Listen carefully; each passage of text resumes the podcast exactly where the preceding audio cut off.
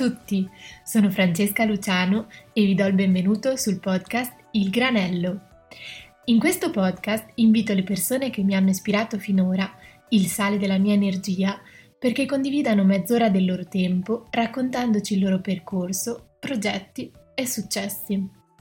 Questa idea è nata dal mio desiderio di scoprire in che direzione orientare il mio futuro, per chi come me non ha ancora trovato la sua vera vocazione queste persone provengono dai campi a me più cari, come la moda, il lifestyle il design, e hanno accettato di rivelare a tutti voi una piccola parte di sé. Il mio obiettivo? Proporvi un'interazione intelligente, profonda, da cui apprendere, migliorare e crescere.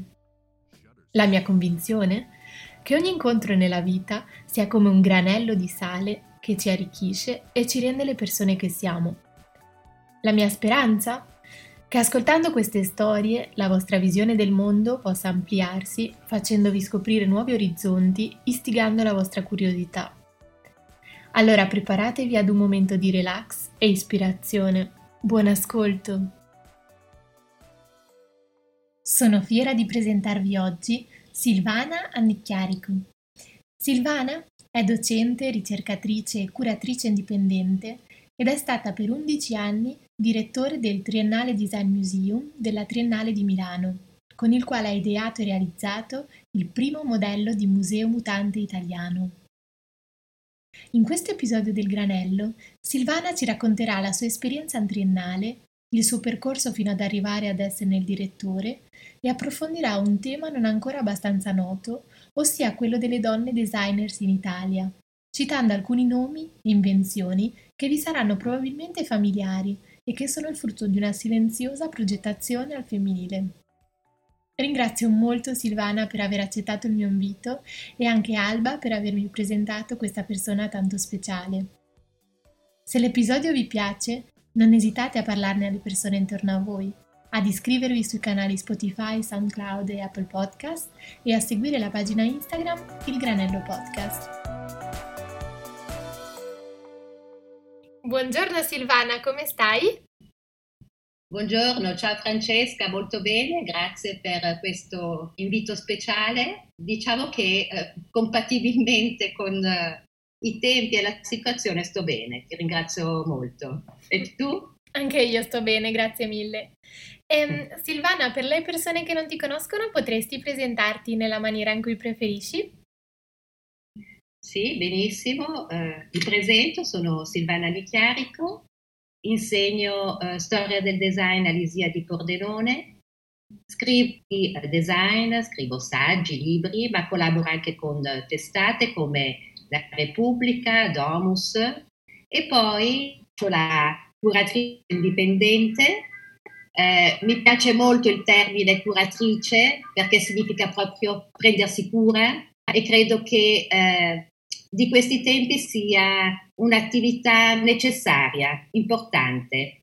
Ultimamente eh, mi sono occupato di dare eh, luce e voce a quelle grandi eccellenze italiane che sono disseminate in quel museo a cielo aperto che è l'Italia e ci si muove sempre su un confine di cerniera tra altissimo artigianato, arte e design. Per esempio, eh, per eh, spiegare meglio, sto lavorando a Spilimbergo, che è un territorio con un'antichissima tradizione dell'arte musiva dove si fanno mosaici eh, esclusivamente realizzati a mano. E poi eh, recentemente ho iniziato anche una collaborazione con ehm, Sky Arte per un nuovo programma culturale che si chiama Luce Social Club e io lì mi occupo di eh, recensire, di eh, far scoprire mostre di eh, design, di moda, di arte contemporanea, insomma per farti capire che attualmente la mia attività è molto diversificata, ma come fil rouge il tema del prendersi cura e eh, valorizzare, eh, fare emergere realtà magari eh, sconosciute o meno note, oppure di mettere l'accento e di guardare in modo eh, diverso quelle che invece sono già conosciute e già note. Già ci hai dato l'idea di, avere, di stare seguendo molte cose e sei stata direttrice della Triennale di Milano dal 2007 al 2018, se non erro. Quindi lì direi che avrai avuto spazio per eh, appunto dedicarti al curare e, e allo stesso tempo anche valorizzare quello che l'Italia offre. Potresti raccontarci appunto di più sulla tua um, esperienza? Devo dire che la mia esperienza in triennale è stata un'esperienza incredibile, una sorta di grandissimo innamoramento, di incantamento. Quando sono arrivata approdata alla triennale, confesso eh, che eh, questo accade ormai oltre vent'anni fa, ehm, avevo quasi timore a marcare la soglia perché questo edificio così eh, imponente era un po' adombrato, era un po' scuro, era un po' chiuso, era poco vitale, era molto chiusa eh, come istituzione molto esclusiva. Mentre io ho lavorato per vent'anni con diversi eh, presidenti che si sono succeduti al rinnovamento e alla apertura di questa straordinaria istituzione alla città, al mondo e eh, ho lavorato appunto soprattutto ad aprire eh, questa istituzione, a renderla vitale e eh, mi piace molto dire che ho eh, lavorato alla costruzione di un pubblico, perché quando sono arrivata io era eh, praticamente deserta, e io eh, ritengo che un'istituzione viva grazie alla presenza di un pubblico mi piace avere a che fare con pubblici diversi, da una parte pubblici specializzati, specialistici e dall'altra invece un pubblico più eh, generico che ha voglia appunto di avvicinarsi a eh, delle eh, discipline come il design, l'architettura, l'arte eh, e così via e in vent'anni sono eh, riuscita a far uscire il design italiano nel mondo. Infatti l'ho portato nelle maggiori istituzioni delle più grandi città del mondo. Quindi ho proprio cercato di eh, sdoganare, di lavorare all'esportazione, alla eh, maggior conoscenza di questa nostra storia eh, gloriosa in tutto il mondo.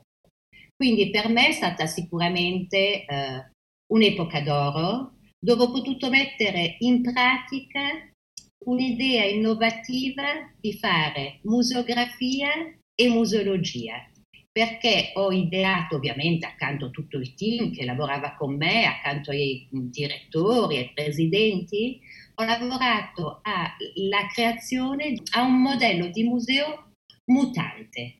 Che cosa significa? Un museo che non eh, raccontava una storia unica cristallizzata e definitiva, ma che cambiava pelle, anima, contenuto ogni anno.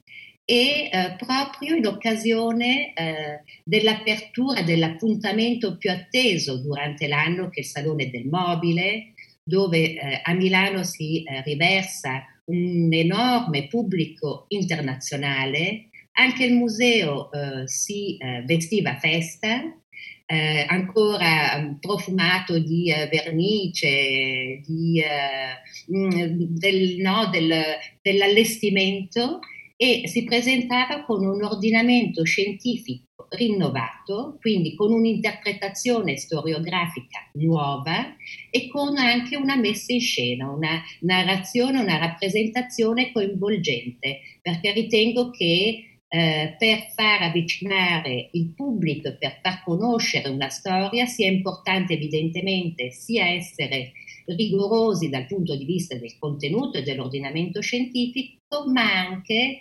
eh, essere capaci di far sognare e quindi di eh, mettere in scena una rappresentazione che possa coinvolgere il pubblico e eh, devo dire che eh, sono state, o sono riuscita a realizzare 11 edizioni, 11 storie diverse, come una sorta di grande mosaico, dove ogni tessera messa una accanto all'altra poteva andare a costituire una nuova storia del design che non era ancora stata scritta.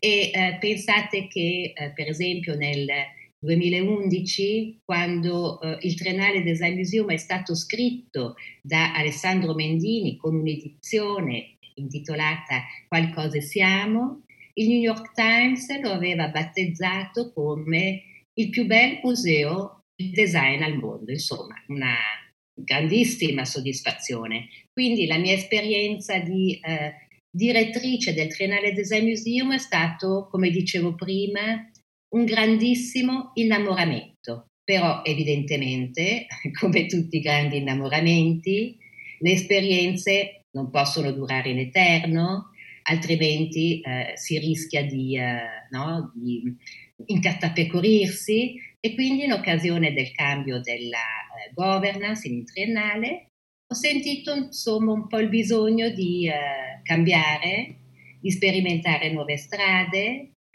e soprattutto di darmi un tempo di lavoro eh, più rilassato, più, più, dilatato, perché io in vent'anni in triennale eh, devo dire che non c'è mai stata, non concepisco una distinzione, evidentemente il lavoro quando lo ami non puoi fare una distinzione fra tempo di lavoro e tempo libero, però in realtà questi vent'anni sono stati totalmente eh, totalizzanti, quasi au bout de quasi in apnea, quasi non, non respiravo, quindi ho sentito la necessità di ritornare ad essere eh, indipendente e di misurarmi con gli scenari di un mondo che eh, sta decisamente cambiando e ancora oggi ancora di più.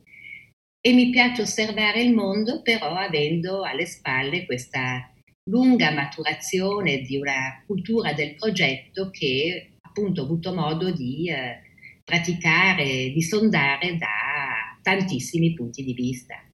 Perfetto. E quindi facendo un passo indietro, uh, come eri arrivata appunto a, a collaborare in triennale?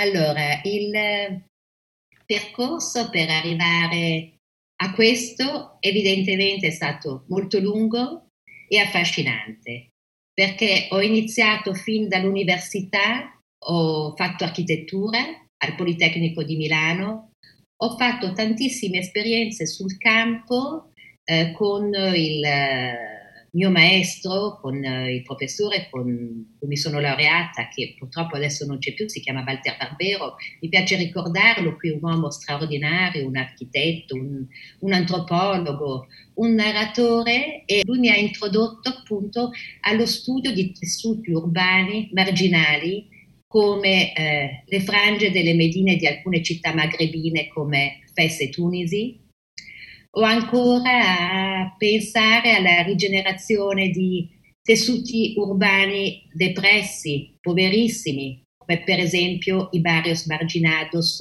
di eh, città come Santo Domingo, dove sono stata in contatto con culture, esperienze, realtà totalmente altre, diverse, e questo è sempre stato un mio sogno, di poter entrare in contatto e conoscere, provare a capire, non semplicemente da turista eh, per caso, ma cercare di entrare nei luoghi, entrare in contatto con eh, le persone e quindi fare delle esperienze in presa diretta. E quindi questa per me è stata un'esperienza fantastica. Eh, subito dopo ho lavorato in grandi studi di architettura a Milano, per esempio, lo storico eh, studio eh, di Via Chiossetto dei BBPR, uno studio magico, ho lavorato a lungo col Bico Belgioioso, ma poi anche con Gaetano Lisciandra, che, con il quale appunto eh, facevamo grandi commesse e collaboravamo per la Gairo Lenti, o anche con l'Emilio Battisti, quindi grandi studi, grandi nomi, grandi personaggi, e eh, sempre pensando all'architettura con la maiuscola. Quindi il mio approccio iniziale e anche fin da piccolo ho sempre sognato eh, alle grandi eh, costruzioni. Mi piaceva appunto, sognavo in scala, in grande scala. Poi però c'è stato un po' un periodo di crisi, eh, gli studi grandi un po' eh, soffrivano e eh, un'altra mia passione era sicuramente la scrittura e ho conosciuto eh, Almerico De Angelis, un napoletano che eh, dirigeva, dirigeva, la rivista Modo, una storica rivista di design fondata eh, da Alessandro Mendini. E appunto sono iniziato a fare questa collaborazione, pensa che è proprio nelle stanze della redazione di Modo che ho conosciuto, ho incontrato due grandi napoletani, da una parte Enrico De Angis e dall'altra la mia amica speciale che credo che sia stata appunto lei che eh, ti ha portato fino a me, Alba Capellieri. Certo. E, eh, sì.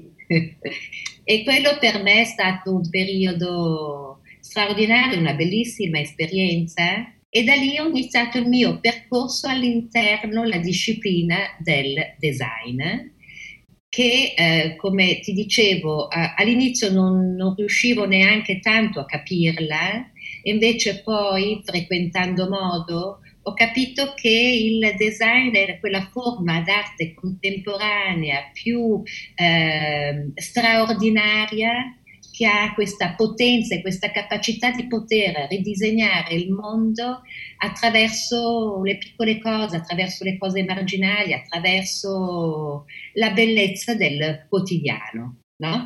E quindi eh, ho fatto questa lunghissima esperienza a modo e poi eh, sono approdata eh, quasi eh, per caso alla Triennale di Milano alla fine degli anni 90 dove appunto prima con eh, il mio ruolo di eh, conservatore della collezione permanente del design italiano e poi come l'ideatrice, come dicevo prima, del, eh, del museo dal, del design dal 2007 al eh, 2018. Sì. Quindi hai sempre sognato in grande scala e direi che sei stata ripagata.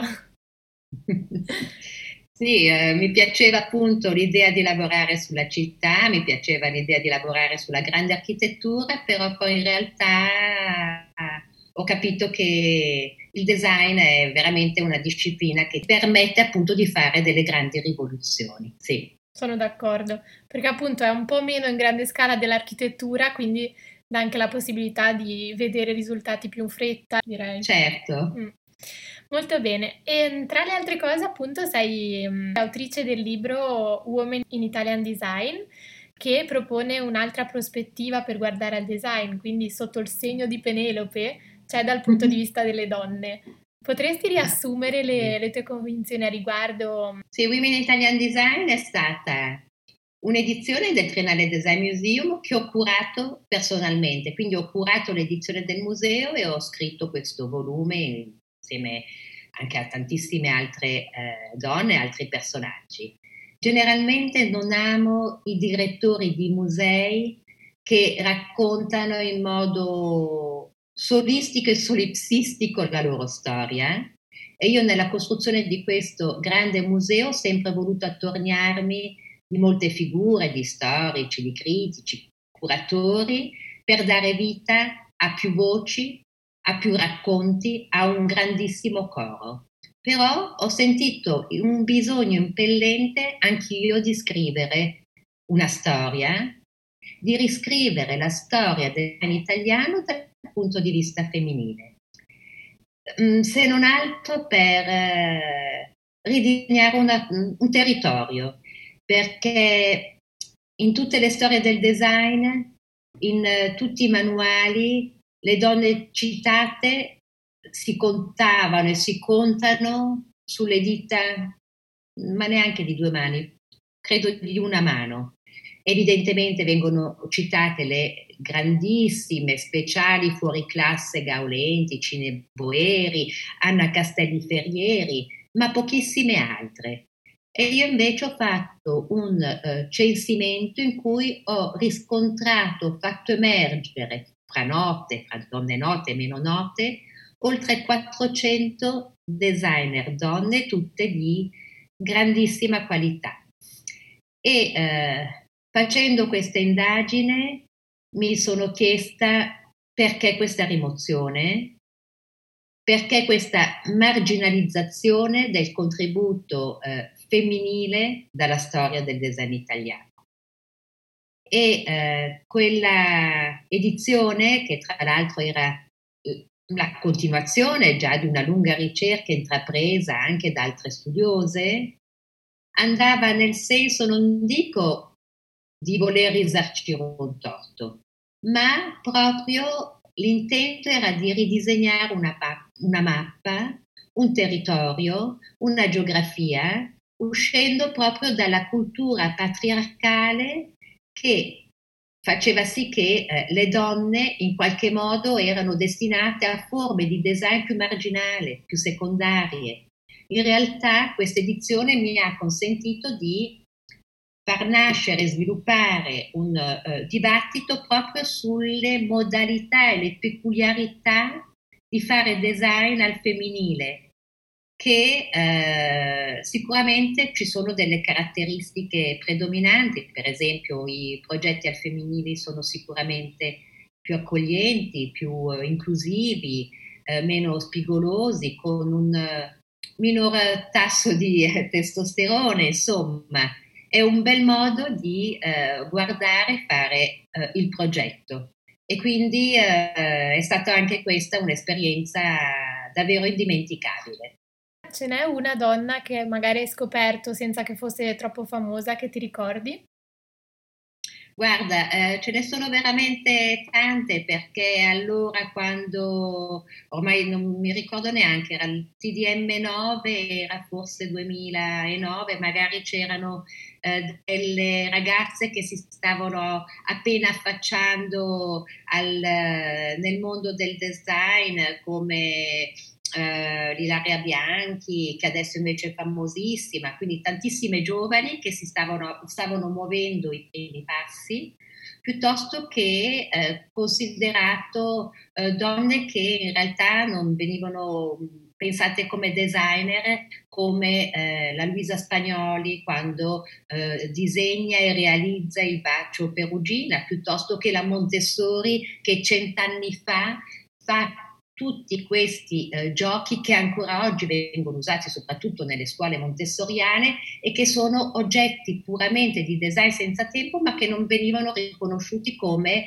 eh, progetti eh, veri e propri. Quindi anche qui da una parte nomi noti che non sono stati computati, annoverati eh, nella storia del design oppure nomi eh, freschi che cominciavano a muovere i primi passi che invece per esempio dopo eh, cinque anni sono eh, sulle pagine e sulle copertine delle più note riviste e magazine di design. Quindi è, è stato molto bello, molto divertente. Immagino. E, allora, eh, seguendo questo tema, eh, c'è una di queste donne che ti piacerebbe ascoltare in questo podcast, di cui vorresti davvero ascoltare la storia? Eh, consiglierei e mi piacerebbe ascoltare la storia di una donna speciale che è stata una delle protagoniste all'interno del Museo Women in Italian Design, che è Rosanna Bianchi Piccoli, che è una donna elegantissima con i capelli d'argento lucente, che ha attraversato tutto il Novecento, che è capace di plasmare con le sue mani la ceramica eh, trasformandola in eh, vasi alchemici dalla forza quasi primitiva arcaica, ma al contempo di essere capace appunto al femminile di essere leggiadra, leggera e fare delle opere che sono fragili come ricami avrebbe tantissimo da eh, raccontarci. Ma proverò a raggiungerla allora, sarebbe molto interessante. Sì.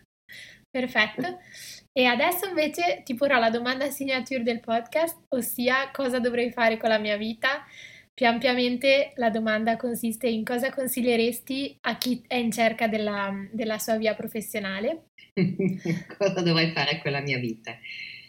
Allora, eh, forse in qualche modo l'ho detto prima, mm, mi piacerebbe praticare maggiormente la lentezza eh, sì, praticare la lentezza e continuare a coltivare la pratica della bellezza quotidiana. Questo per quanto mi riguarda. E anche imparare a volermi più bene, a mettermi al centro, perché eh, per fare bene le cose bisogna volersi bene e in realtà in molti anni non mi sono messa al centro, mi, ho sempre guardato in maniera obliqua, laterale, dietro eh, invece vorrei rimettermi un po' al centro, ascoltarmi di più.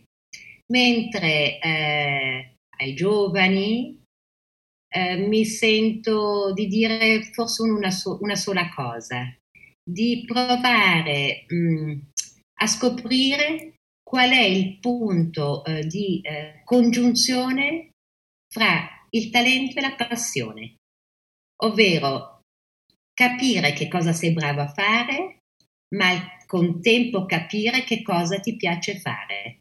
Cioè, credo che sia fondamentale che ci sia sempre una con- confluenza, un incontro, una congiunzione fra questi due ingredienti. Questo secondo me è il consiglio, perché dare tanti consigli come ai figli no, non mm. serve a nulla, poi uh, diventi ridondante, crei confusione. Questo è l'unico consiglio e uh, da educatrice, lo dico sempre anche a, a mia figlia, questa adolescente fantastica che io amo con tutta me stessa, Caterina, che ha 15 anni, eh, di eh, lavorare, di mh, mm, studiare, di, mettere, di fare le cose anche le più semplici con grande rigore, cioè di usare il rigore nelle cose che si fanno.